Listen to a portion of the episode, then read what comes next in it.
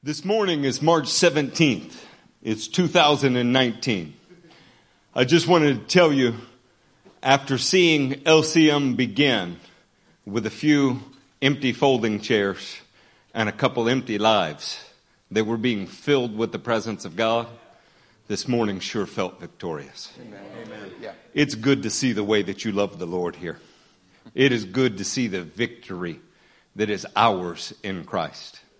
We don't have to sell out. We don't have to back up. We don't have to let up. We don't have to shut up. We don't have to do things the way the carnal circus is doing it outside. Nope. We can go after the Lord in purity and look around you. It works. As most of you know, we've just returned from the beautiful land. That's God's nation, the one people on the planet that He picked for Himself. That's the nation of Israel.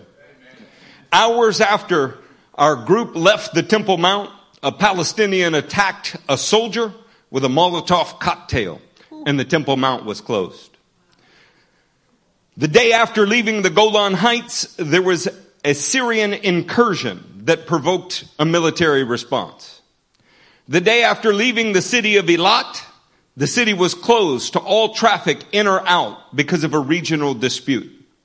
And in our very last evening in Tel Aviv, nine rockets were fired from Gaza in an unprovoked attack that triggered citywide alarms.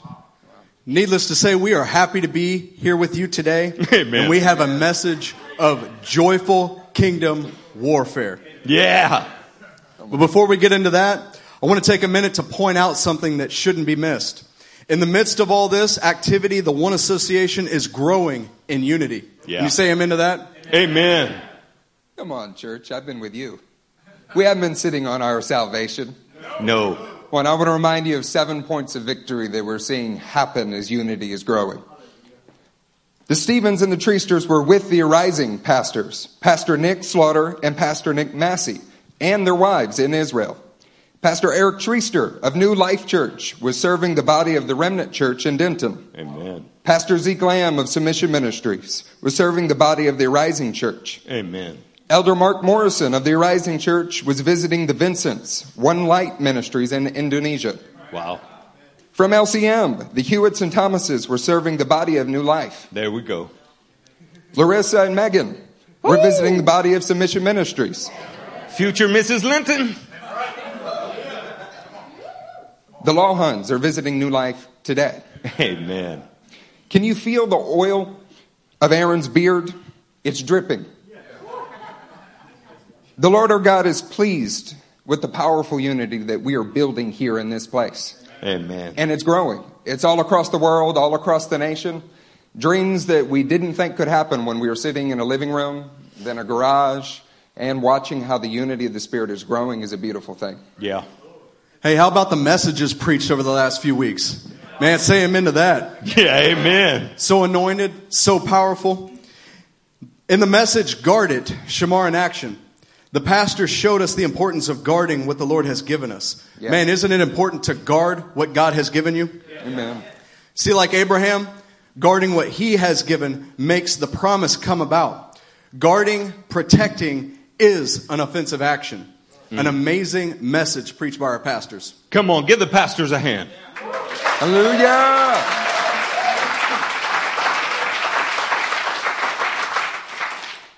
In the message, Treasure It, which we were listening to in Tel Aviv when the citywide alarms were going off, we got to hear Nick Aragina bringing the house down. We also saw Assad, the angelic assassinator of shame, preaching his heart out. Come on now. Did that man light it up? You know, we found out an amazing truth. Those two gentlemen that we all love very dearly shared some beautiful things with us. They taught us that our Father has treasure in store for you. Not just in a general sense, but for every man, woman, and child in this room. There are good Yeah. things that are in store for you. Treasure. He also, they also reminded us that we can live up to our Father's treasure, that it really can come about. Yeah. That we have the ability to do what God has called us to do on this earth, just like Abraham raising his family. You yourself, you can also be God's treasured possession. That the lives that we live can be precious in His sight. I hope you hear the hope in that message. Yes. Some of you in here today are on fire for the Lord. Others of you are hoping that you can become on fire for the Lord. During our powerful worship time, I could feel the enemy's lies attacking some of you. That it was too late. That you're too far gone. That it's too destroyed. That is not true. No. There was a practical takeaway from these anointed sermons. That what we have is precious and it's worth fighting for. Is it worth fighting for, saints? Yeah. Today we have a message entitled Go Get Them. We're going to begin in Genesis 13. Turn to the 10th verse, and when you get there, say, Go get them. Go Get Them. Everybody ready to go get them? Yeah. Verse 10 says, Lot looked up. He did what? He looked up. He looked up, and he saw that the whole plain of the Jordan was well watered, like the garden of the Lord, like the land of Egypt toward Zoar. This was before the Lord destroyed Sodom and Gomorrah. Man, Lot looked up, and he looked up at a land that was well watered. If he had only known what he was about to go into, man, that would have changed things, wouldn't it? But instead, he looked up, and in verse 11 it says, he chose for himself. Everybody say, chose for himself. chose for himself. He chose for himself the whole plain of the Jordan and set out toward the east. Man, that ought to tell you something in and of itself. Everything that goes wrong goes where? East. East. and the two men parted company. Hmm. Man, Lot chose for himself. He didn't wait to hear from God. He didn't wait to get a promise from the Lord so he can guard it. Instead, he chose for himself. And then it caused him to part company. Let's just establish as a rule of thumb that anything that causes you to part company with the saints around you is not from God. Amen. We are not supposed to choose for ourselves. We're supposed to pray and ask the Lord, what do we do? And we are never, ever supposed to part company with the men that God has placed us with. While Lot was choosing for himself what he wanted, something different was happening for Abraham. Take a look at verse 14. The Lord said to Abram, after Lot had parted from him, Lift up your eyes from where you are and look north and south, east and west. All the land that you see, I will give to you and your offspring forever. See, there was a specific promise to a specific people, to a specific place. This promise of God was born of heaven, not chosen for himself. It was ordained by the Heavenly Father. We can be instructed by these two men because they both made choices, but there was a dramatically different outcome based on their choices. How many of you are sitting in a choice that you wish you hadn't made? Yeah. Yeah, we will learn today not just the consequence of those choices, but how to correct it, how to fight for it, how to go get them.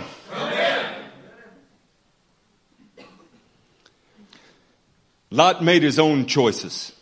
They were based on what he thought was best. Man, was he wrong.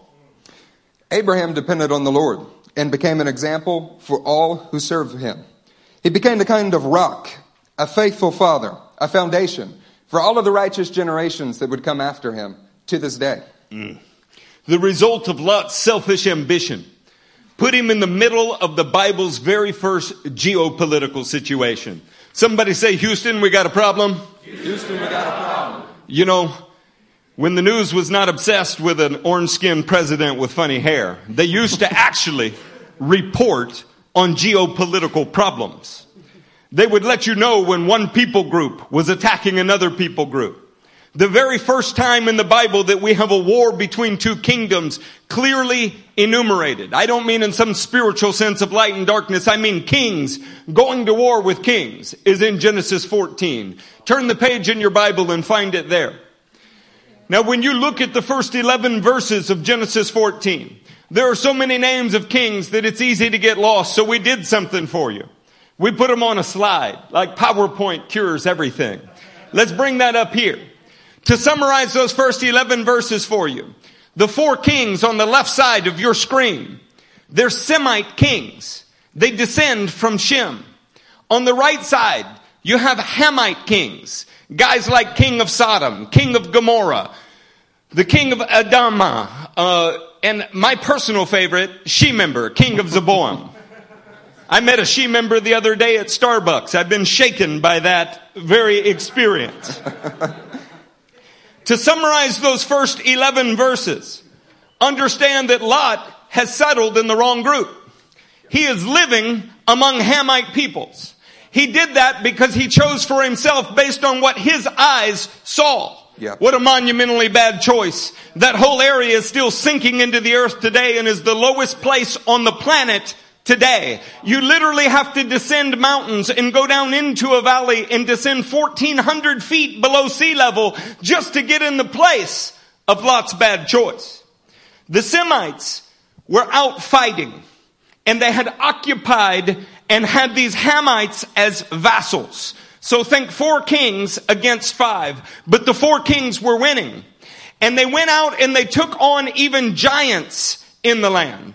A group of people called the Rephaites. And the Rephaites in Hebrew are like those with dead spirits inside of them.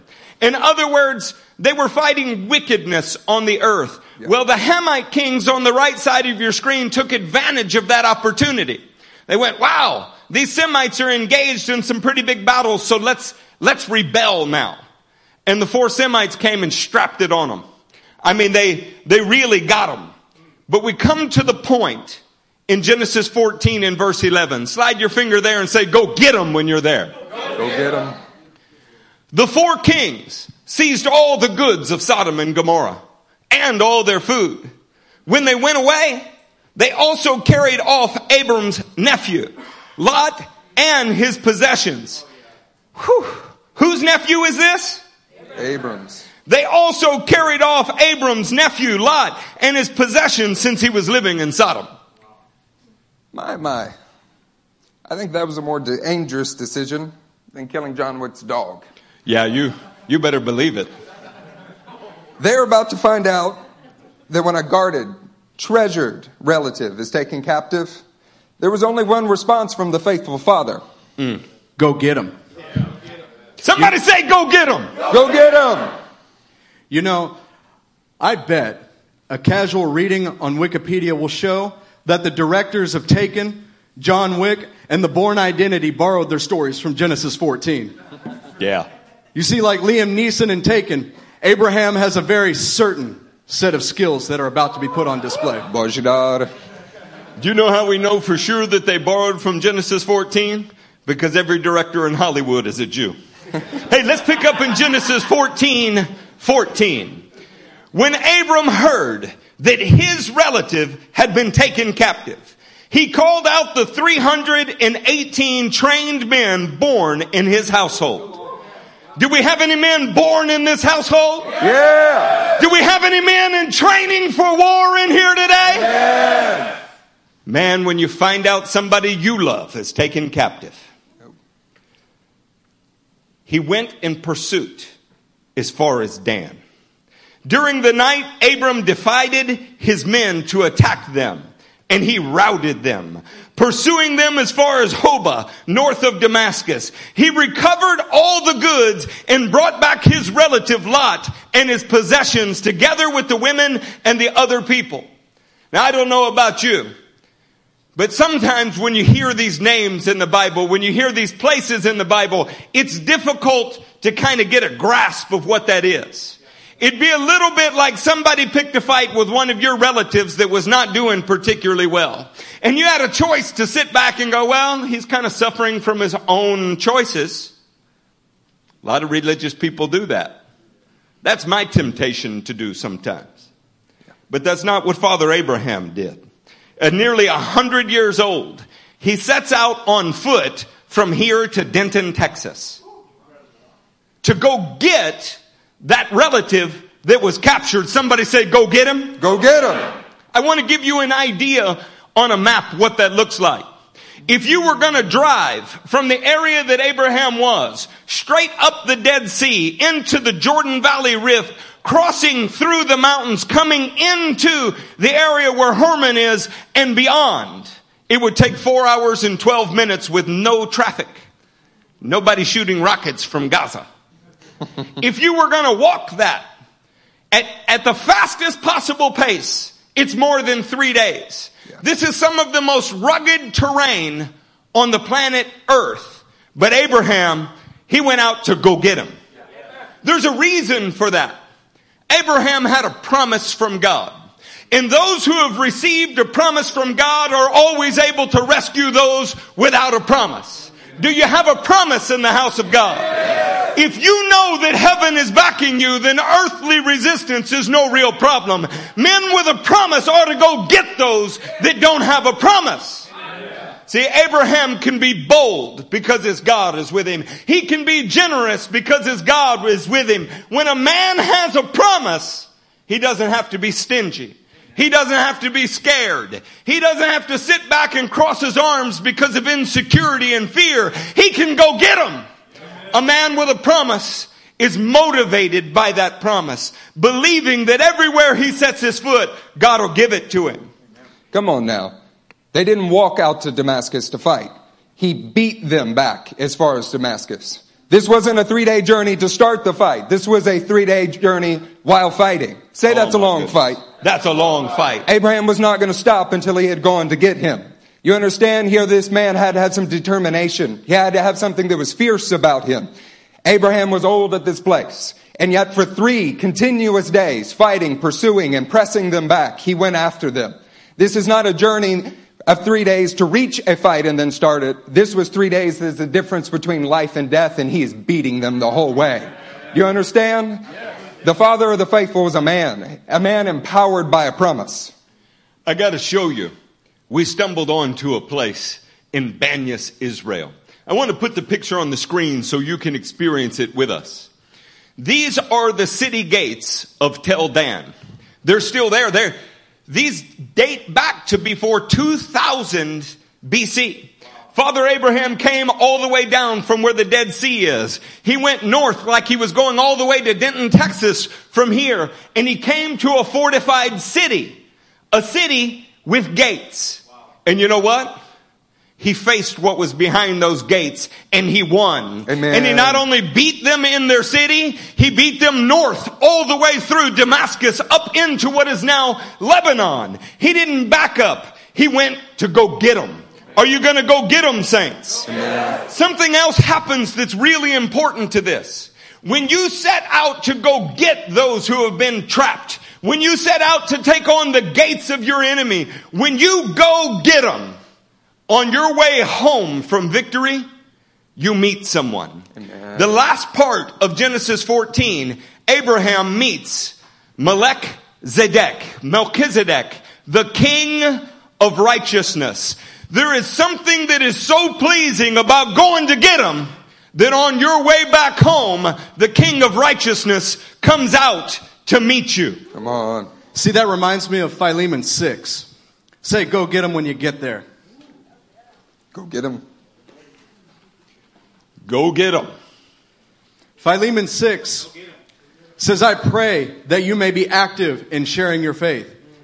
Abraham shared a little bit of his faith along the way, didn't he? So that you will have a full understanding of every good thing we have in Christ. You see, after Abra- Abraham's pursuit, he had a fuller understanding of who the King of righteousness was. I want to ask you something. Do you sit and ask for more revelation or do you go out and get it? Man, something happens to men who go into pursuit. When you go into pursuit, you're like a warrior. You are going to overcome and take the gates of the enemies. What does the King of Kings do to men who go out in pursuit? He gives them new weapons. He gives them new revelation. Amen. He gives them new tools to fight with. We can't sit back and expect revelation to come and do nothing with it. We can't sit and wait. We can't sit and ask, Lord, I want more. I want more revelation. I want more revelation unless we are willing to go and get it. Come on. So what are we going to do, church? We are going to go get it. We are going to go get it. And along the way, along the way there, God's going to give us more revelation. And on the way back, He's going to show us who the King of righteousness is. Man. Let me tell you what is at stake at the end of Genesis 14 before we move on in this message. Not only does he see the king of righteousness, it's in the presence of the king of Sodom. See, we have that choice all of the time. You have in front of you the sensuality of Sodom and you have the goods of Gomorrah. And somewhere deep down inside of you, you gotta say, no, I want the king of righteousness. Somewhere down inside of you, you gotta make a choice that's better than Lot's. Somewhere deep down inside of you, you gotta fight to set people free. You'll never do that if you're not free yourself. But the man who has been gotten by heaven, you know what he does? He goes and gets them. And he sees more of Jesus because of it. He's filled with Jesus because of it. Because he's putting into action that which has taken hold of him for action. Are you going to go get him? Yes. We have that choice between the king of righteousness and the king of Sodom before us all of the time. Turn with me to 2 Corinthians 6. We're going to pick up in the 14th verse. Say, go get them when you're there. Go get them. Go get them. Go get them. Oh, come on. I want to hear from you today. Do we need to go sit on the back row? You back there with us, Marlon? You, you awake back there, Tisdale, or you just sitting pretty with that new haircut? Are y'all awake? What are we going to do, church? Do not be yoked together with unbelievers. For what do righteousness and wickedness have in common? What is the obvious response? Not a thing. Say nothing with me. Nothing. We're going to get 100, 100% responses on this passage. Righteousness and wickedness have nothing to do with each other. Or what fellowship can light have with darkness? What harmony is there between Christ and Belial? What does a believer have in common with an unbeliever? What agreement is there between the temple of God and idols? Nothing at all. They are at war. We're at war between these two things. We're going to go get what God has called us Yes. to. We're going to go get the lost, go get the captives. We have nothing to do with Sodom. We cannot take anything of his.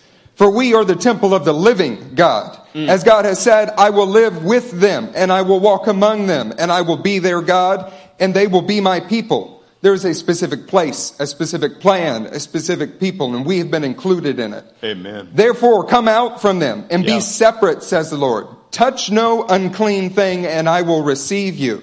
I will be a father to you, and you will be my sons and daughters, says the Lord. Say, go get them. Go get them.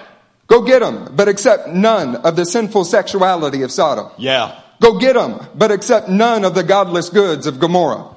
Go get them, but accept none of Lot's lawless, lavish luxury. It will lure you away. Mm. We're going to choose the king of righteousness today. Amen. How about you, Assad? Are you going to choose the king? Assad, the angelic assassinator of shame. Are you going to go get him? That's a man right there. How about you, Cody? Are you going to go get him?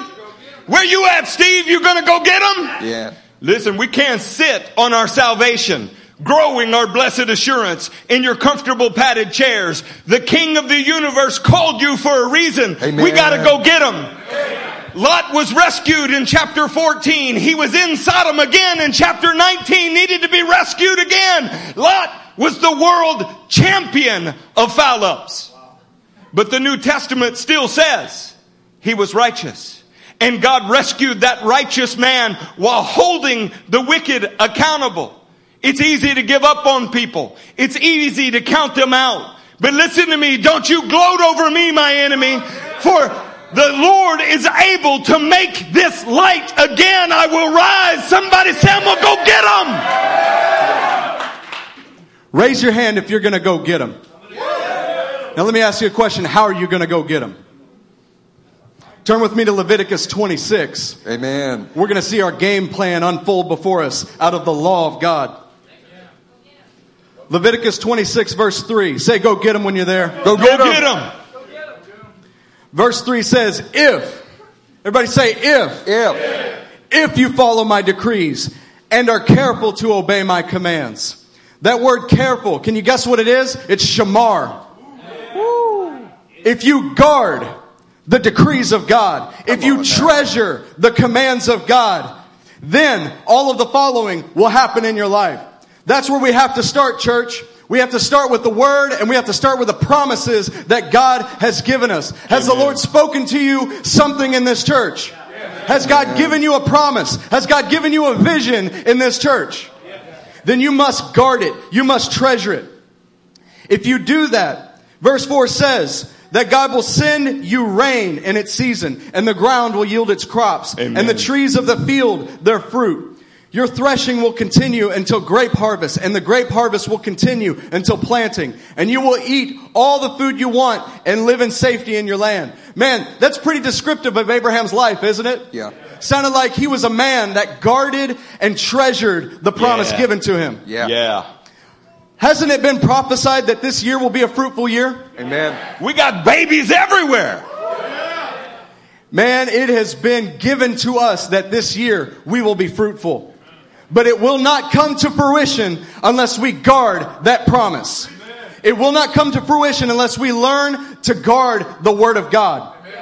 You will not gain what was promised by doing nothing. Guarding is an offensive, offensive action. Amen. Guarding is an action that causes you to do something with what you've been given.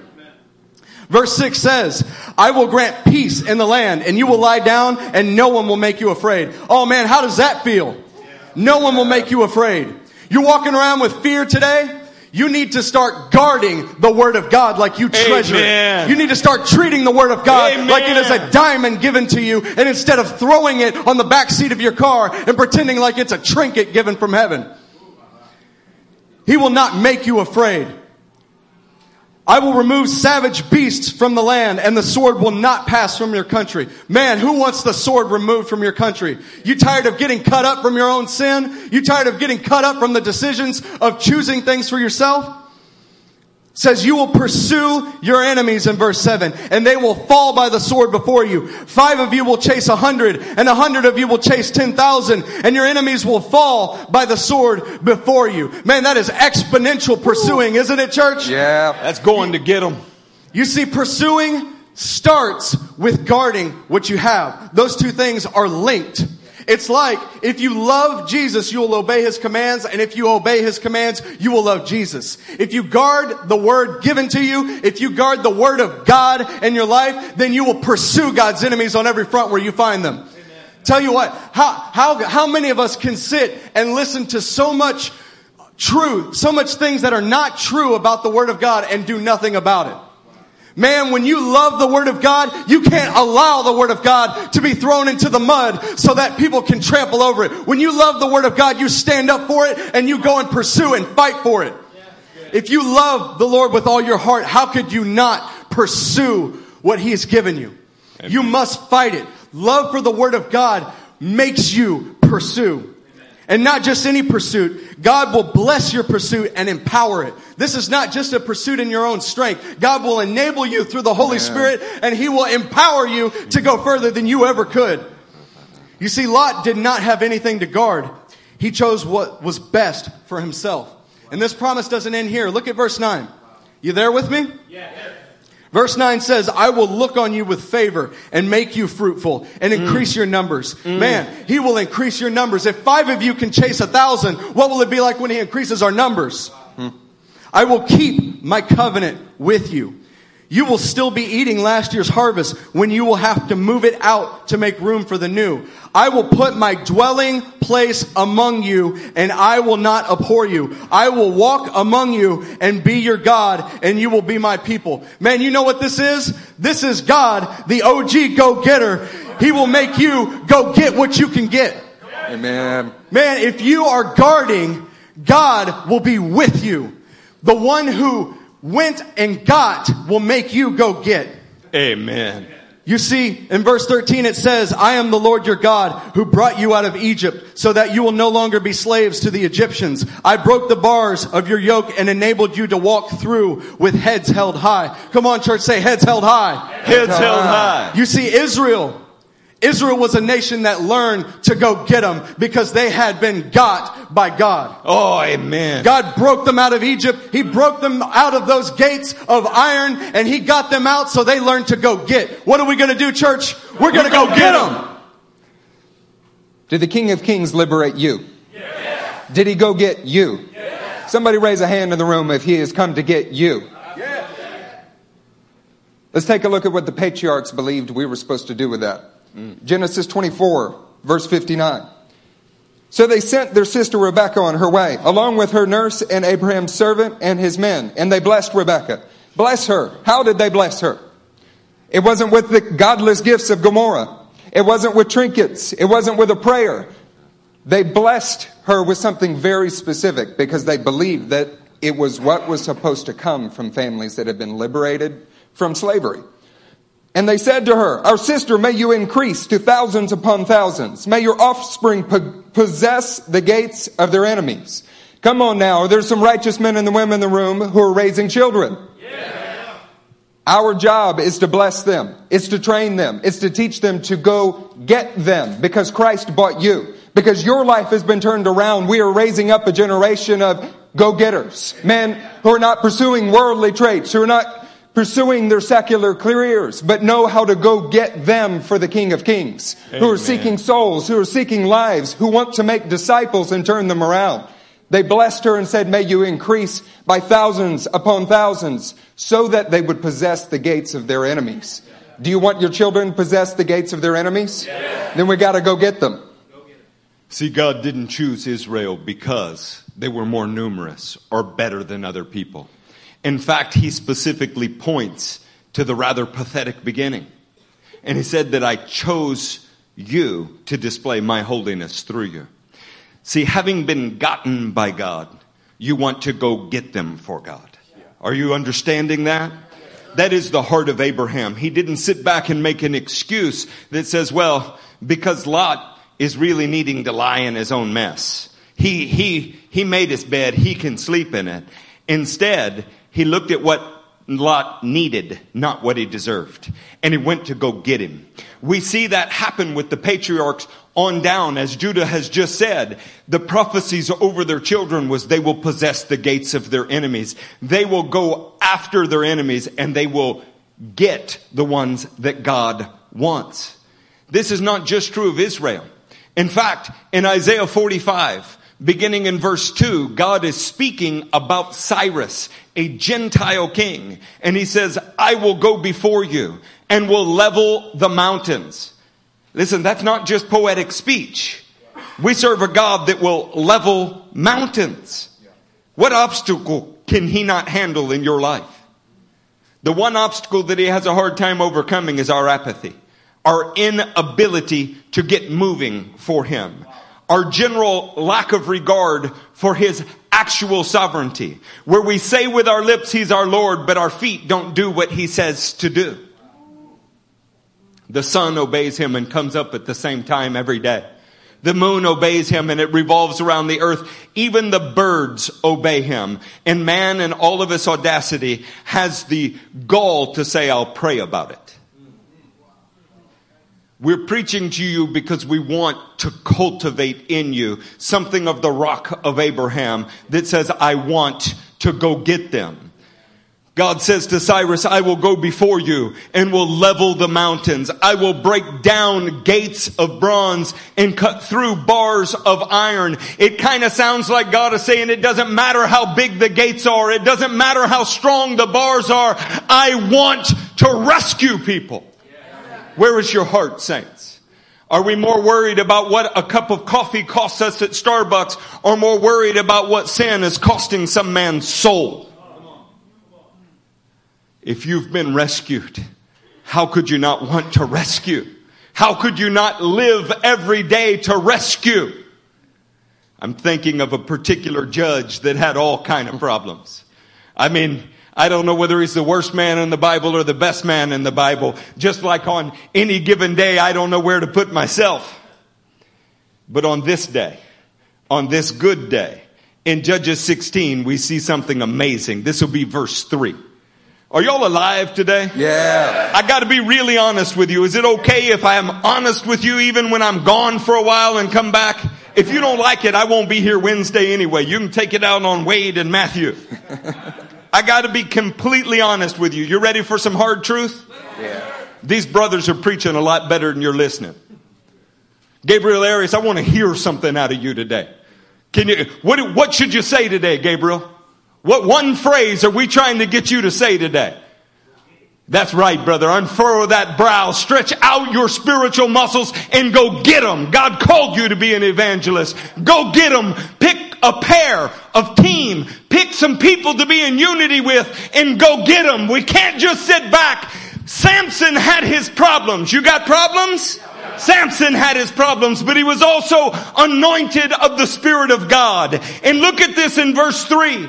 But Samson lay there only until the middle of the night. Oh man, how glad are you he didn't sleep through the alarm? How glad are you that though he was down, he wasn't all the way out? I bet the enemy was gloating, waiting. But he didn't last the whole night there down in a prone position. Yeah. In fact, he got up and he took hold of the doors of the city gate together with the two posts and he tore them loose. Somebody in here got to get torn loose. Amen. What is it that is binding you? What is it that's holding you back? The Spirit of God can come on you and you can tear it loose. The city gates are the opposition of the enemy. It is his place of power, his place of government. But when the Spirit of God comes on a man, he can tear it loose. Bars and all. He lifted them to his shoulders and carried them to the top of the hill to face Hebron. We don't just tear loose the gates of the enemy. We don't just rescue people. When we tear them loose, we can carry them to a hill overlooking Hebron. Do you know what Hebron was? It was the burial place of Father Abraham. That rock, that first man who told us how to take the gates of the enemy and rescue the lost. He put the enemy's gates on a hill right next to Father Abraham because you got two choices in this world and they're feet apart, but you end up worlds apart. You can go get them or you can sit back in apathy. That might just be the distance from you to them, but the results are world apart. What are you going to do, church? Another man that knew failure was Joshua. Turn with me to Joshua 10, verse 17. See, Joshua was a man that knew what, it, what it was like to have victory to obey what the Lord told him to and do it, to go and get it and have success. And he also knew what it was like to have success puff him up with pride and then go and do something the Lord told him to not do. He was a man who knew failure and he was connected to the rock that was Abraham. In verse 17 it says, when Joshua was told that the five kings had been found hiding in the cave at Makkedah, he said, roll large rocks up to the mouth of the cave and post some men there to guard it. You see, he planted a rock there. He planted a rock. Just like Jesus, he planted a rock. Amen. So that the gates of hell will not overcome it. Come on. He was attached to the rock and therefore he planted that rock right there so that the kings would not come out. Yeah. Verse 19. But don't stop. Pursue your enemies. Come Attack on, them from the rear. Don't stop. Attack them from the rear and don't let them reach their cities. For the Lord your God has given them into your hand. You see, because we stand on that rock, like Israel stands on the rock, we cannot stop. We cannot stop until our enemies are done. You see, the problem is, most of the time we don't see success, we don't see victory, is because we stop. Yeah. We come to a place where we so where we go, you know what? That victory felt good yesterday. I think I'm going to cruise through this next week and I'm just going to slide a little bit. I'm just going to miss a, a, Monday night Bible study here. I'm just going to not fellowship with my brothers like I know I need to. And then you're going to look up and you're going to see that the kings have left that cave that you were supposed to be planting a rock in front of. You see, you can't stop, church. What did Pastor Wade say? You got to do it again. Man, when you roll a rock and you close the enemies in, you got to go all the way. You got to you got to go all the way. You got to put those kings down so that the people with you can come put their feet on the neck of the enemies. You have to have victory so that the people around you can have victory. It's not enough just to have a one day battle, is it? No. No, we can't stop. What are we going to do, church? We are going to go get it. Come on now. We cannot stagnate in Sodom. We can't sit on our salvation in this room. We need to know what we're cut from. What are you made of? What faith are you of? You need to know what is in you. We're going to go get them. Turn to Isaiah 51 with me and we're going to learn more about what we are made of, what is ingrained inside of your soul. Look at the first verse. Listen to me, you who pursue righteousness. Is someone in this room pursuing righteousness this morning? And who seek the Lord. Are you seeking his face? Yes. Those of you who are pursuing righteousness and seeking the Lord, look to the rock from which you were cut and to the quarry from which you were hewn. Abraham is a rock that displays the kingdom of God on earth. And something of that very soul, a rock that is like the Christ, that is immovable, unbreakable, cannot be chipped away at, is in our souls. We have the opportunity to install that inside of us, to choose to take on His attitude, His way of life, and to go get Him, or to slide back into Lot's ways. They were relatives. They lived close. And yet there were two very distinct outcomes for their life. Yeah. Where are you at this morning? Are you near the relatives of God and yet you're sitting with Sodom? Are you that righteous rock in the house of God that is immovable in the ways of the Lord, that will not yield your joy for anything, that will not be disheartened, that will not slide into sin? Are you being seduced? Are you in Sodom or are you in the house of the righteous? They're closer than you would think. Look to Abraham your father and to Sarah who gave you birth. Amen. When I called him, he was but one, and I blessed him and made him many. The reality is that when we pursue righteousness, he multiplies our efforts. That he'll take what you have now and make it into more.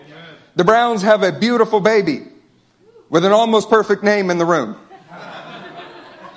Brother, they're just reading from right to left. Oh, they got it the Hebrew version. The That's great. Hebrew version.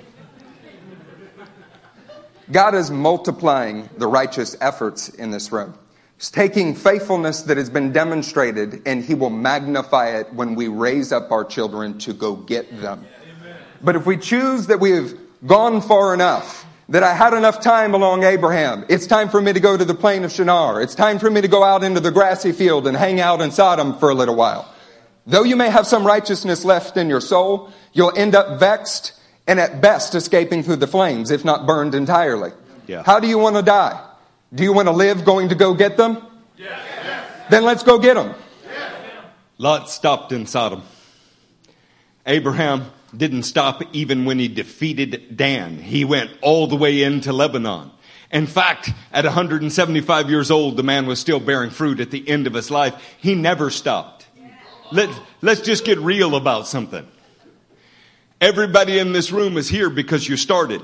But the problem is many of you stop more than you start. Yeah. You know what is right. You get excited about it. You talk about it for a little while. Then after two weeks, your stamina has stopped. Somewhere in there, you forget the way in which God got you Yeah. and the need for you to go get others. The secret to the kingdom is to start more than you stop. Maybe, maybe you know what is right, but you just can't seem to maintain it. We'll get very serious about restarting every time you stop and doing it right away with no lag time in between. Then your stutter will turn into a stampede. Amen. Something will happen. See, I know you and you know me. We love each other. Sometimes I hurt your feelings. Sometimes you hurt mine. That's just how this is going to work. But the whole point here is that we join together to advance the kingdom of God on earth. That's the point. Not just the kingdom in your life, not just blessings for you, blessings for the rest of the world. Do you want that? We got to go get them. Let's look at Proverbs 24 because there is a serious, serious statement in Proverbs 24. Yeah, there we go. Go get Some of you 'em. starting to wake up. Some Come of you are starting more than you're Pastor. stopping. Man, they're getting it. Jess wore her high boots today. Her Nancy Sinatra gonna walk all over you. They don't know what that is. That's true. That's true. All right, are you in Proverbs 24? Yeah, go get them. You need to be slapped around a little to be woken up, or are you ready to be encouraged? I got a mixed review, so I'm going to give you a mixed answer. Here's Proverbs 24:10. If you falter in times of trouble, how small is your strength? Hey man, put that shirt on and try it out for size. If you are faltering during times of trouble, then the Bible says you are weak.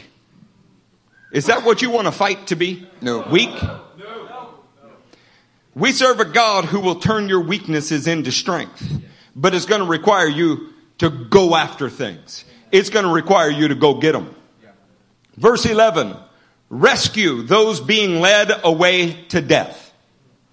Man, that's in the Peshat. They're dying and going to hell all around us. Hold back those st- staggering towards slaughter.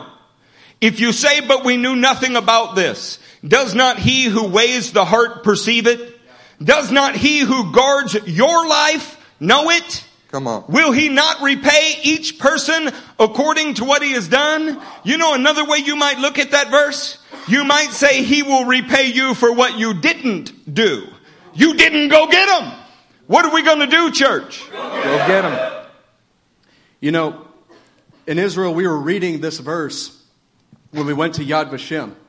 Many of you will get the opportunity to go with us to Yad Vashem. Yad Vashem is the Holocaust Memorial in Israel. And there you go through a, a you go through a building that, that is a display of the entire Holocaust so that you can go through and see everything that happened. So you can go and see the hatred of the Jews. You can go and see the Christian theologies that led to their persecution. And when you leave Yad Vashem, you walk out of the building and you're surrounded by trees. Those trees are there with plaques underneath them. And on those plaques are names. Those names are Gentiles who risked their lives under Nazi occupation to save the lives of Jews.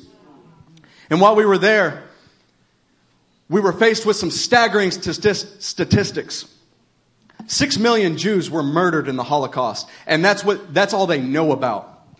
When you think about the number six million, it's a statistic to you. You don't realize how big of a number that is until you start looking at the names. When you go into the memorial and you see books, thousands of books with names on a shelf there, names that they know of people who have died in the Holocaust. When you walk out, you see the trees and you ask yourself one question. Why are there so few trees mm. planted there? Why are there so few trees of people who are willing to risk their lives to save those being led to slaughter? Why is there not a forest planted there? Because Gentiles were looking at the word and said, these are the people of God. We will not let them be led away to slaughter. No. You know why that's possible? Because the church has been operating under an idea that we're supposed to sit in our churches and grow and expand our own kingdoms. Our churches have not been operating in this idea that we were born again so that we can go and get them. You see, this, this idea has been like a cancer in the church. We are supposed to go and rescue those led away to slaughter. R- remember what verse 12 says. But if we say we knew nothing about this, that's what they say all the time. But What did Jesus say to the goats? Man, you did not feed me. But when did we see you, Lord? Whatever you did not do for these brothers of mine, you did it unto me. We can't say that we didn't know anything about this. We will be held accountable even if we say we don't know. You want to hear what our game plan is to fix this? Turn with me to Psalm 18, verse 37. Go get him. There we go. A Come bold on. woman in the house. A bold wo- Where are the men of LCM? Where are the men of LCM?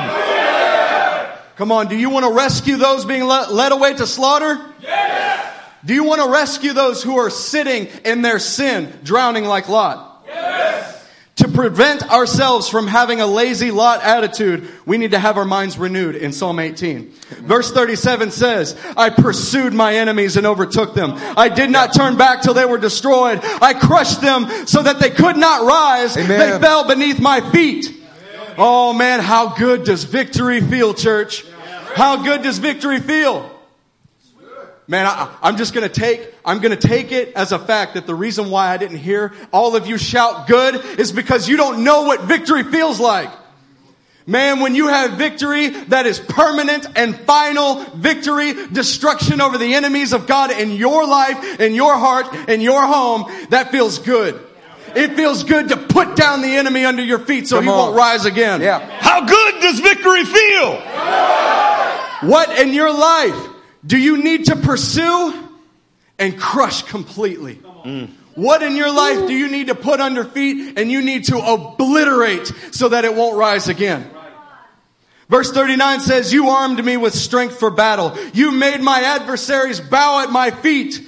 Come on. If God is among you, who can be against you? Amen. If God is arming you with strength, then what do you lack? Nothing. Nothing. Why can we sit there and say, well, I need God to do something before I go? How about you go so that He gives you the tools Amen. to fight with? God is the one arming you with strength. Verse 40 says, You made my enemies turn their backs in flight, and I destroyed my foes. They cried for help, but there was no one to save them. To the Lord, but he did not answer. Verse 42 is the key. Yeah. I beat them as fine as dust borne on the wind. I poured them out like mud in the streets.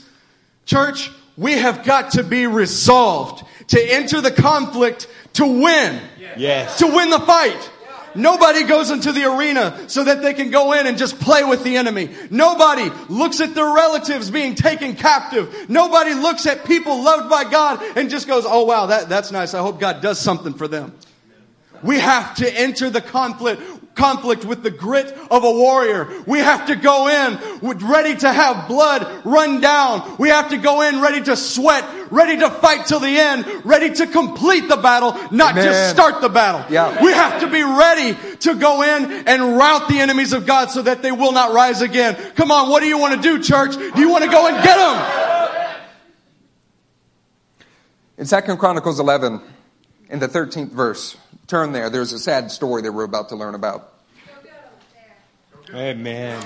In the same place that we hear about these victories, that Abraham chased his enemies through, that he went to go get them, that he went to go get Lot, something happened. The priests and the Levites from all their districts throughout Israel sided with them. The Levites abandoned their pasture lands and property and came to Judah and Jerusalem because Jeroboam and his sons had rejected them as priests of the Lord. We're going to pause here for just a minute. In the same place that there was once victory, in the same place that there was once revival, that there was once passion, it is possible for you to reject the priesthood of God in your own life. It is possible for us to take the things that God has done in the past and change them out for our own version of victory. See, when we realize how much we want victory, but how much it takes to get it, that you really have to go get them, that you can't just passively absorb it, we begin to look for alternatives. We begin to look for substitutes. I want to challenge you in this moment. You're hearing about Abraham's victory. You're hearing about our victory, to be honest. Are you substituting what in your own life a real victory with something else? Mm. In this moment, have you found another priesthood? Have you found some other source of achievement? Have you found it in your workplace? Have you found it in your home through entertainment or some other means? Are you finding your value in the kingdom by obeying the Lord's will and going to go get them?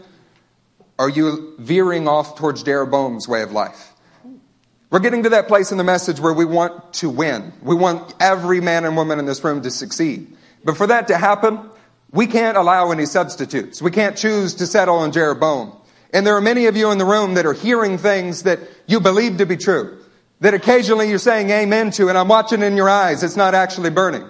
You're sitting around saints that are on fire in this room, that want to go get them, that are going to go get them, that are raising up sons and daughters who will do the same. But it's not enough for you to be around them. It's not enough for you to be near the house of God. It's not enough for you to have your own version of the priesthood. It's time that we go get the real victory, saints. It's time that we go get them. See, these priests of God in this passage, they couldn't bear the idolatry. They could not bear the mediocrity of masses. They couldn't sit around in the megachurch mentality. They couldn't sit with a substitute victory. They had to go up. They had to go up to Jerusalem. They had to go up to the house of God. They had to go get them. They had to go where it was righteous. I'm hoping that something is stirring inside of your soul right now that says, I'm not settling for less. I'm not doing it. Do you want to go get them? Yes. Do you want to see real victory in this house? Yes.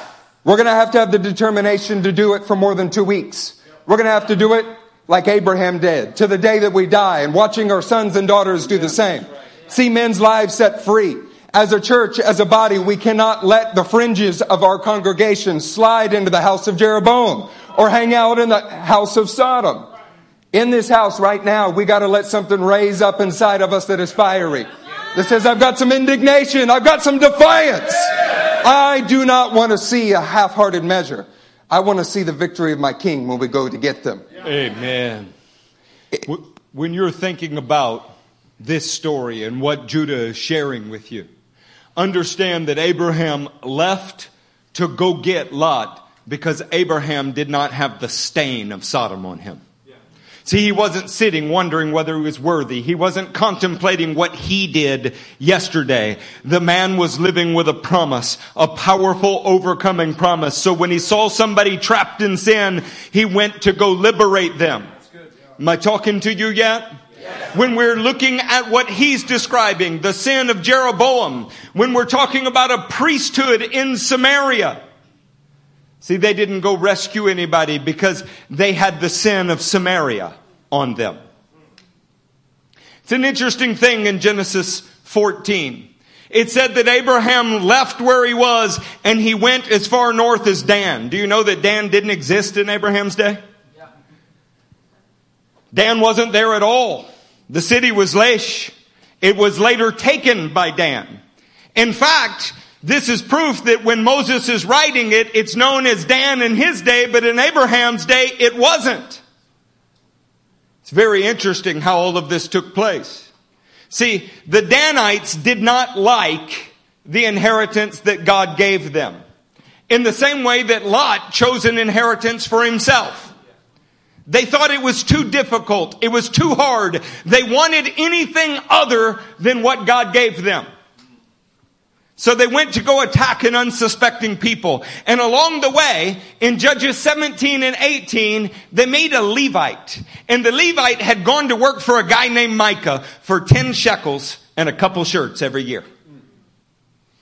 The Levite had left his station for a paycheck. The Levite had agreed to participate in mild idolatry so that he could benefit Micah's house. And then he made an amazing adjustment. When he met these Danites that were headed north, they said, wouldn't it be better for you to serve more people and make more money than it would be to serve just that one man's household? Oh, the Levite was sold on it. Oh, of course. How could it not be good to have more money, more influence, and more people? So he helped the Danites. and they went up and they settled in the very city that Abraham had attacked the gates to rescue Lot of. In other words, there were priests and there were people who were supposed to be the chosen of God occupying the very place that Abraham had gone to liberate because of sin's dominion. Except these people who were occupying it were reveling in their sin. That's pretty sad, isn't it? The compromise of Lot the seeking a different inheritance like Jeroboam, all of this was crying out for something. It's much like our day today. The Danites were a little bit, well, like the church world. See, their strong walls and the number of houses and the places they seated people made up for the fact that they didn't have real called of God Levites. Yeah. That they didn't have the actual inheritance that God gave them. That they had settled for a whole different plane of existence and they were happy with it. And this was all crying out for something. Isn't there a true son of Abraham left? Come on. Isn't there, isn't there somebody who will go get them? Isn't there somebody who will go and fight? Isn't there somebody who will challenge the status quo? You know, there's another place that we haven't talked to you about. I'd like to show it to you for a minute. This is Caesarea Philippi. And that giant cave in the center of your screen was a place where they sacrificed babies to the god Pan. They walked to the front of the cave and they tossed their babies into the cave. If you could see blood in the waters and the streams down below, then your baby was not accepted. More sacrifices required. If you couldn't see blood in the water, then the baby had been accepted. Immediately on the platform to the right of it was a temple to the Son of God, Augustus Caesar. They bought and sold the forgiveness of sins in that temple. In a place where children were sacrificed, not rescued, in a place where forgiveness was bought and sold like a commodity. Where people were attracted because of the beauty of the buildings, not the quality of the character of the men in the buildings. This is where Jesus marched his disciples. They walked right up to these foothills of Hermon and Caesarea Philippi. This is where Jesus said, Blessed are you, Simon, son of Jonah, for this was not revealed to you by man, but by my Father in heaven. And I tell you that you are Peter, and on this rock I will build, I'm sorry, I will build my church, and the gates of Hades will not overcome it. See, if you look at the statement of Jesus and what we've been saying about Abraham, you begin to see a similarity. But it's when you see something on a map that it ought to really come home. Let me show you on a map. The gates of Dan are about 2,000 to 4,000 feet from Caesarea Philippi.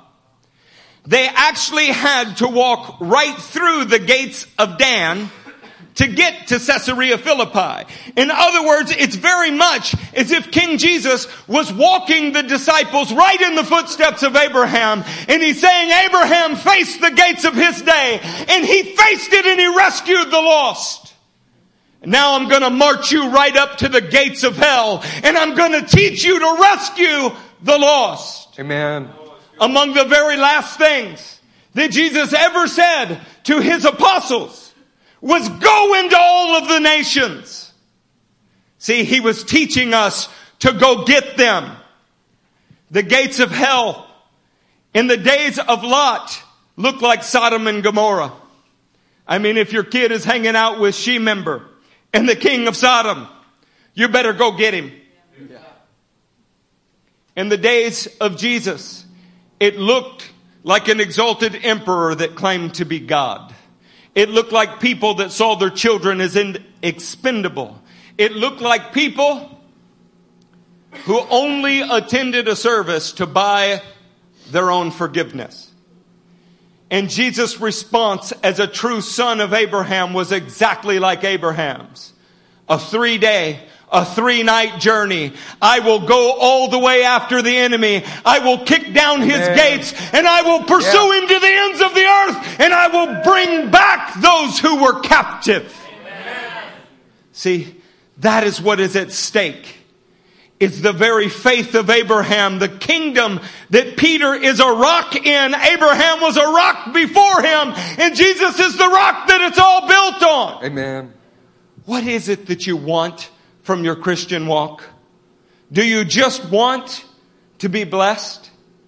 Do you want a hired priesthood of Dan? Do you want the sensuality of Sodom? Do you want the mega carnal church that will incorporate the church as a business constituting a whore? What is it that you want? You've gotta want to go get them, Linton. You've gotta want that. Some of you sitting in here, you don't know how to react, and I get it. It's like, hey, it's a message. What do you want us to do? Well, what do you want us to do? Dance for you? See, if you have been gotten by God, then you ought to want to go get them. Amen. Is Jesus going to look at you and say, You're like a generation that the flute was played for, that the dirge was sang for, but you didn't respond? Are you going to start this week only to stop in the middle of the week like so many weeks before? Been saved 20 years and stopped more than you started. Could today be the time that you start and don't stop? Come on. Would Lot have ever been rescued if Abraham's commitment wavered? Consider Abraham took on five kings and an entire city with gates. And he destroyed it, rescuing Lot.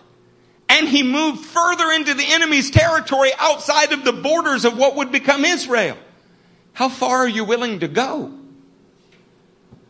I'm persuaded that God has put the message on our hearts for you that we have to go get them.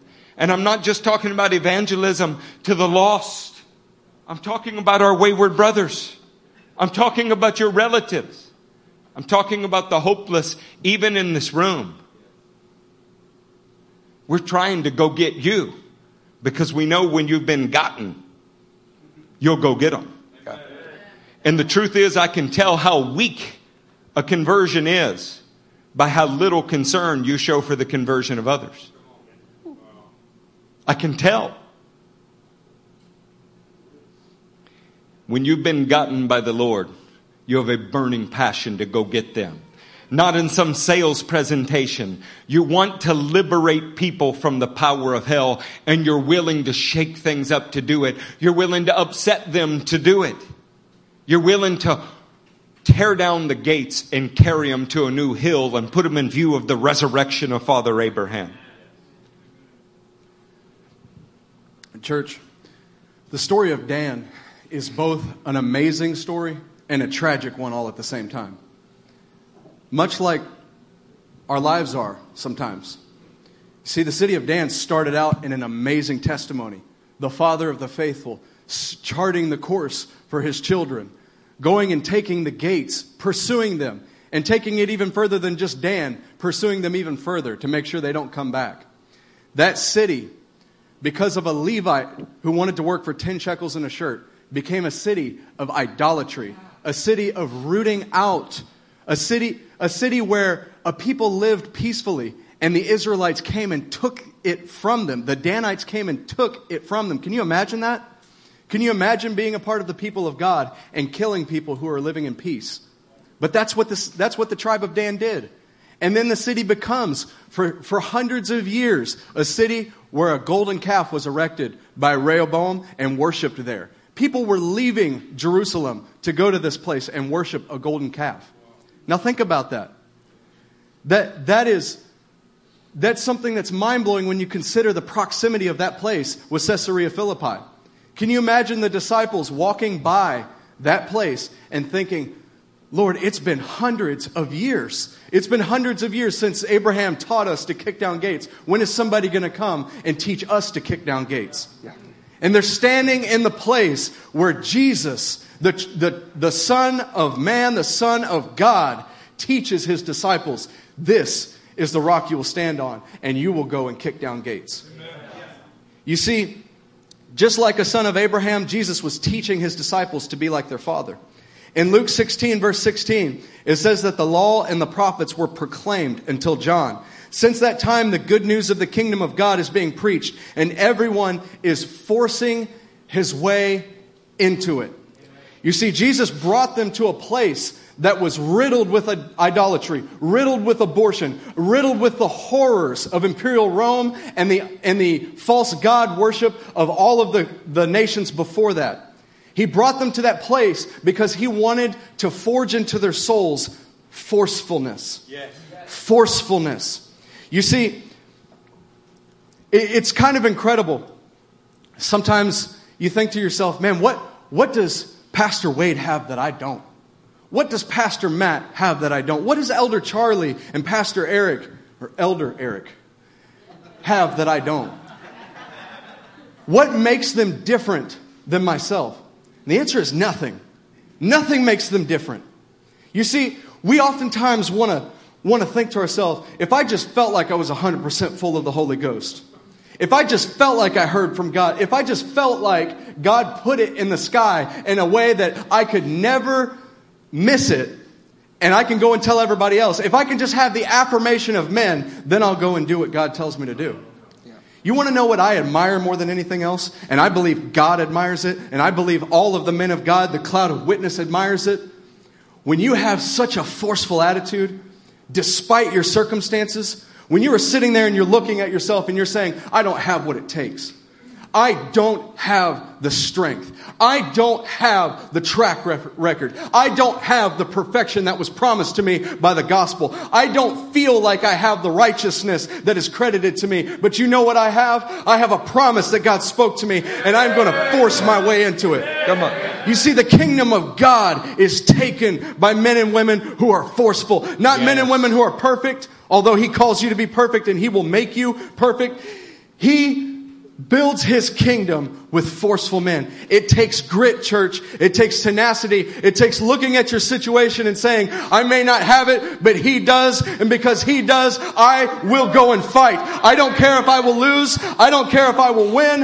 I don't care if I have to die. I will go trying because I want to force my way into the kingdom. It's going to take that kind of olive tree tenacity, Tenacity. to enter into the kingdom church. Don't wait for anything else. Don't wait for the affirmation of your peers, although you need to be in unity. Don't wait for the perfection of your soul, although you need to be perfecting yourself. You need to be tenacious about your calling. You need to be tenacious about where God is bringing you. If you're sitting here today and you're lo- and you're sitting in a lackadaisical attitude, you're sitting in a lethargic, apathetic idea, you need to rouse yourself to forcefulness today. You need to come down and you say, "Lord, I need to I need you to forge this iron into my soul because I want to go where you are. I want to go where my father Abraham was. I want to go where my brothers, the Jews, have gone. And I want to go where Jesus went. If it's not now, when will it be? And how many years have you already wasted? If you don't do it now, if you can't go get them starting now, when will it ever happen? See, the time for excuses have passed. The Bible says to prepare your mind for action right now. Put John 6 26 on the screen. Jesus answered, I tell you the truth. You are looking for me not because you saw miraculous signs, but because you ate the loaves and had your fill. See, we've all experienced natural provision from the Father that helped you in a situation. And he says, that is why you are following me, looking for me.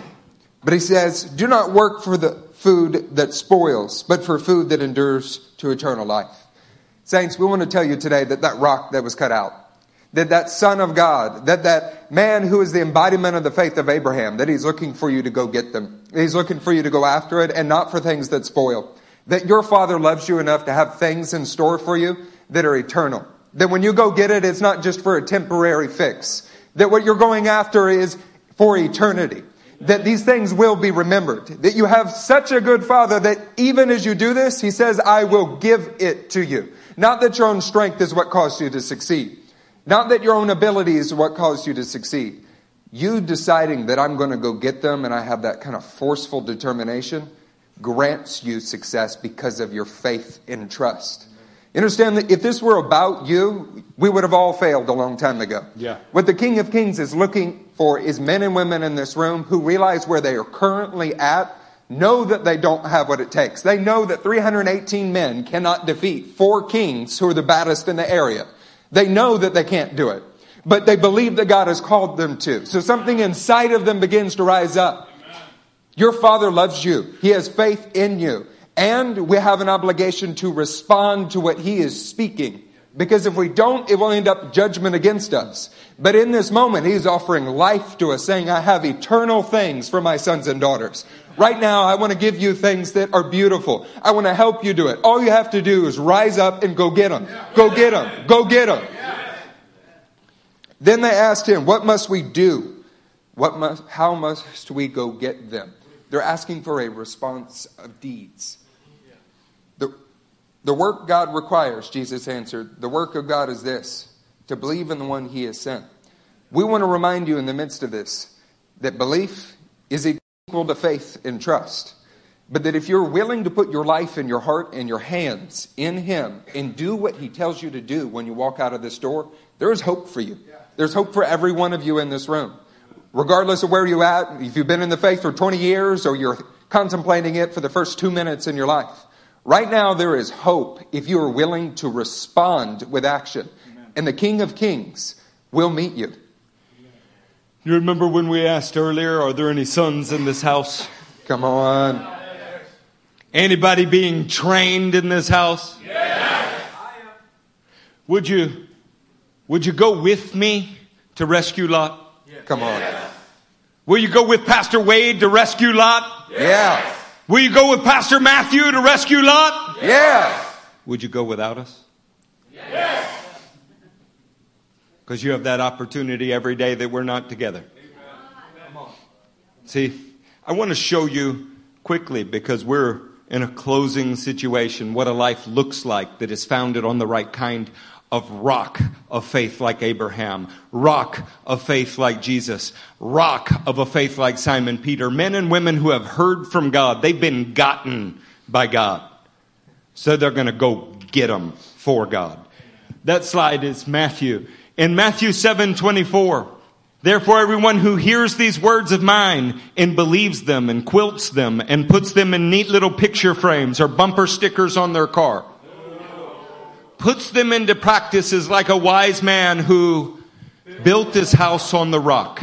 The very rock of Caesarea Philippi, the rock of Tel Dan, the rock that crushed the head of the enemy. See, that rock is a go get 'em spirit. It has been gotten by God, and so it can be built into something for God. In Matthew 8 3, you see that those who are doing this are also curing those that have leprosy. In Matthew 8 10, they're setting the centurion's servant free. And by Matthew 8 11, they're at a feast with Father Abraham, who is the OG go getter. the kingdom is only made of one kind. Yeah. The kingdom is made of those who go get them. This is why parables don't say things like, well, some will not bear 30, 60, and 100 fold, but they'll still make it into the kingdom. If you are alive, you are supposed to produce life. Amen. There ought be no such thing as a spiritually sterile Christian. There's just Christians that haven't learned to go get them. And it draws into question have you really been gotten then? Look, we're going to go through just a couple more scriptures with you. And we're pleading with you because we love you. In fact, I leave to go out of town again on Wednesday, and I'm not going to see you for months. And there is something that I want with all of my heart for each of you. That as you are active in sharing your faith, you will come into a fuller knowledge of who Jesus is. Do you know another thing that Abraham and Jesus had in common? Abraham went as far as Tel Dan and he rescued Lot. Jesus goes up past Tel Dan to Caesarea Philippi and he sets the rock of the kingdom that rescues lives today. When Abraham came back from the same spot, he ran into the king of righteousness. And when the disciples came down from Caesarea Philippi towards the very same Jerusalem, they saw Jesus revealed is the King of righteousness. When you go get him, something happens to you. It gets hold of you. A revelation of God grows inside of you. A revelation of the power that is yours as a son of God grows inside of you. I want you to have that. This is the most amazing church that I've ever known. And there are still quite a few in here that have never gone and gotten anybody. You've barely been gotten yourself. You need to know the joy of the feast of Father Abraham. Of what it is like to see someone truly liberated, not so you can put it on YouTube, but so that heaven will record your faithful deeds. See, I know exactly what that's like. And it is worth living for.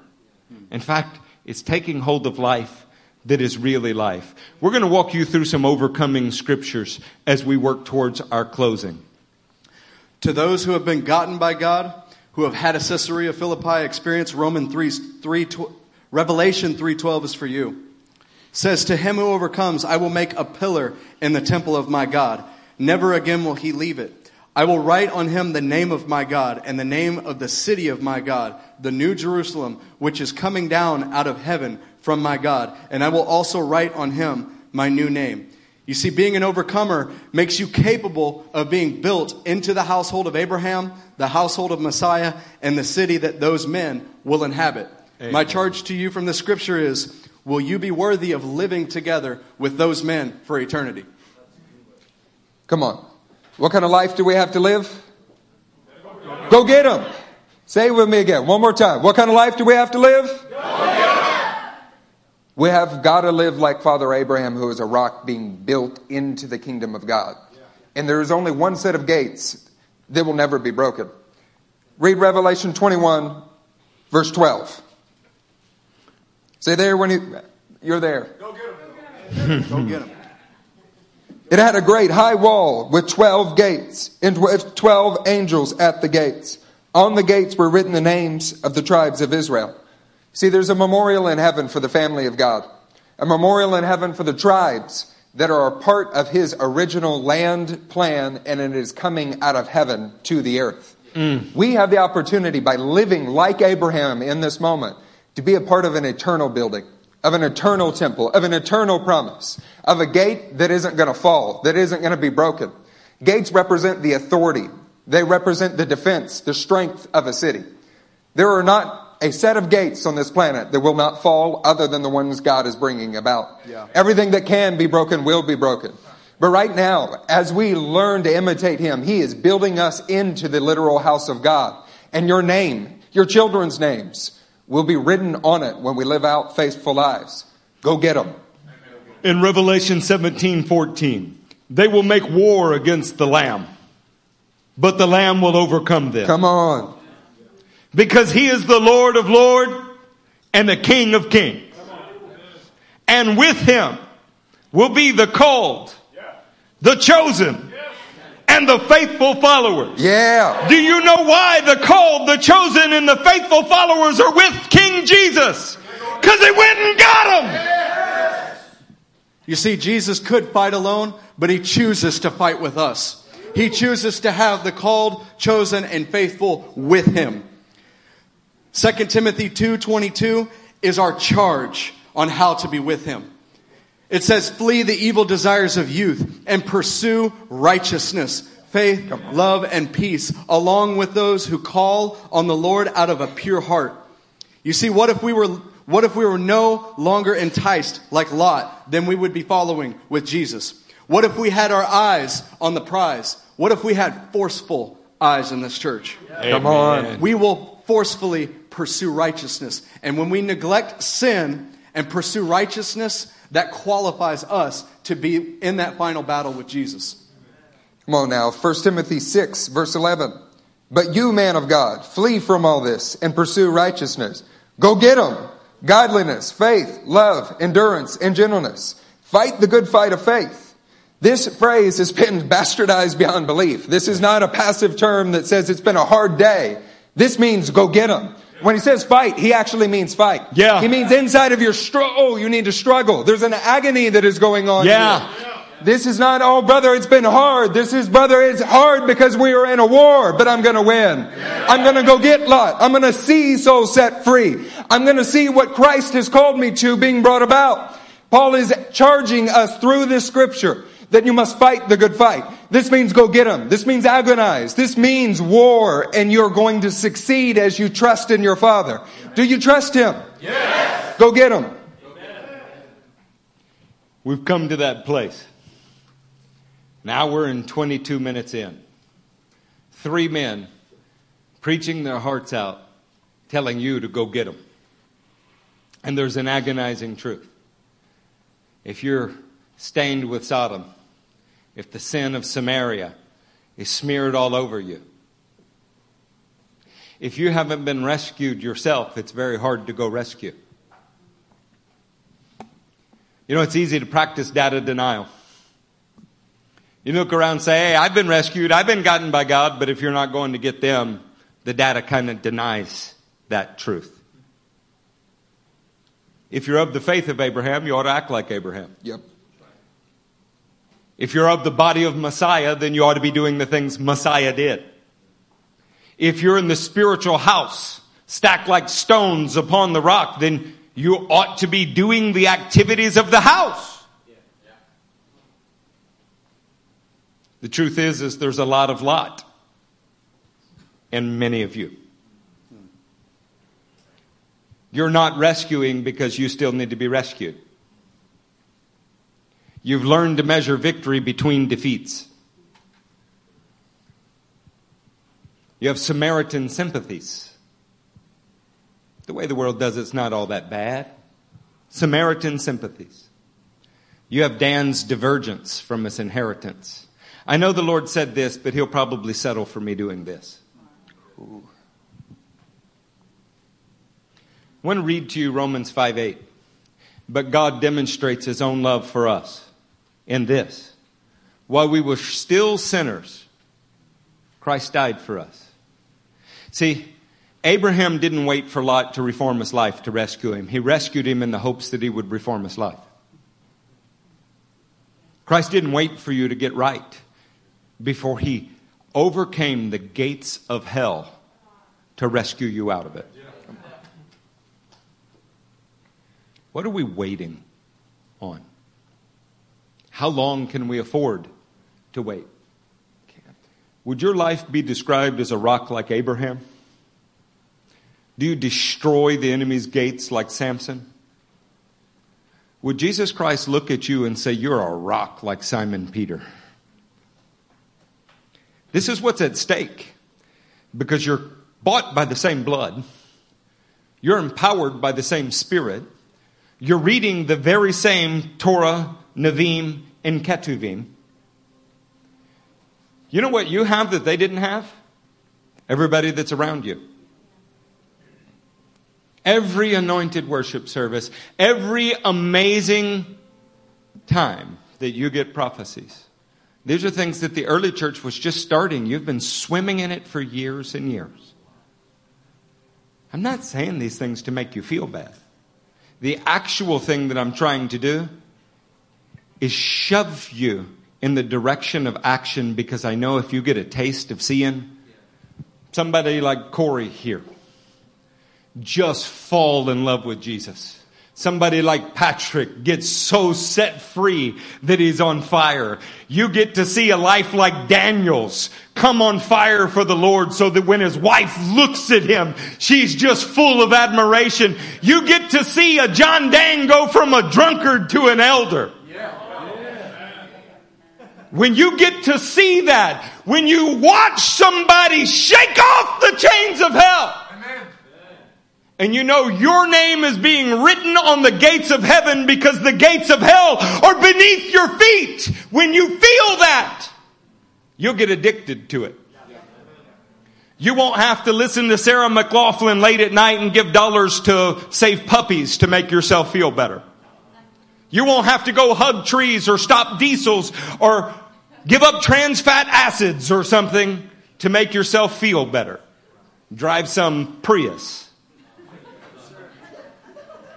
You will be liberating people from the clutches of hell. And that makes life worth living. See, that's what we're after this morning. We're after not you just following us to the gates of Dan, not being 318 trained men. We're asking you to be men who raise up and train other men. We're a congregation and I'm so thankful for it and you're led by amazing pastors, but our goal is not to raise children, it's to raise peers. Amen. It's to see you outshine us. Well, the, the people in this room represent a certain amount of us going after the gates of hell. What in your life represents the same? I'm not asking you to go start a church. If you do, we'll help you. But that's not what I'm asking you to do. I'm saying one life, one family, one nation of time. Will you go rescue? Will you go take it to the enemy? Will you go get them? We're going to pray. And the truth is, is something has kept you from going to get them in the past. You know that. You got to come to grips with what has to die here. You got to wipe off the stain of Samaria. You got to get rid of the sin of Sodom. You got to get rid of the goods of Gomorrah. You got to put it behind you. Something steals your confidence so that you watch Lot perish because you're dying on the inside too. I have died to sin that I might live to Christ. That's not, that's not conjecture. That's not just a bumper sticker platitude for me. You don't believe me? Follow me around. When you are done with sin, you get in the life rescuing business, and my God, is it a good business. We're going to stand to our feet. You can do that now. As I begin to pray, for some of you, the distance is not to Tel Dan. Some, it's the distance to this altar. And you'll have to fight through your own pride You have to fight through your own sinful chains just to get there. Worried about what people think, worried about what will happen. Can I tell you? God could care less about your feelings. Some of you will come to the altar and that's always an exciting thing. The problem is, is you've come so many times and you've walked out without a single thing changing that you've mocked the experience with your whole life. Could this time be different? Could be this be the moment that not only do you kneel before the Lord, but you lay the sin of Sodom and the goods of Gomorrah at his feet. And when you stand up with that as a burnt offering and you walk out, you go to get them. There are people dying right now in this room, and my heart hurts for them. The worst part is some believe they're saved, and I can see that you're not. We're trying to go get you. We're trying to chip away your defenses, eviscerate your excuses. When we pray, do what you need to do. Do it with all of your heart. Every tree is known by its fruit. And something has got to bear fruit if it's going to belong to the household of Abraham. I want that for you. I want you to know the joy of it. Jesus wants it for you. As we pray, act quickly. Father, we are asking now in the name of Jesus that your good spirit would lead these people on level ground. Mighty God, that you would rush into this room. Lord, that it wouldn't be a vain religious exercise, but in this room at this time, right now, you would slay the sin of Sodom. Mighty God, that you would destroy the goods of Gomorrah, that in this room we could die to sin and live to go get them. Empower us, Lord. A new Pentecost, a new time. Raise up your church.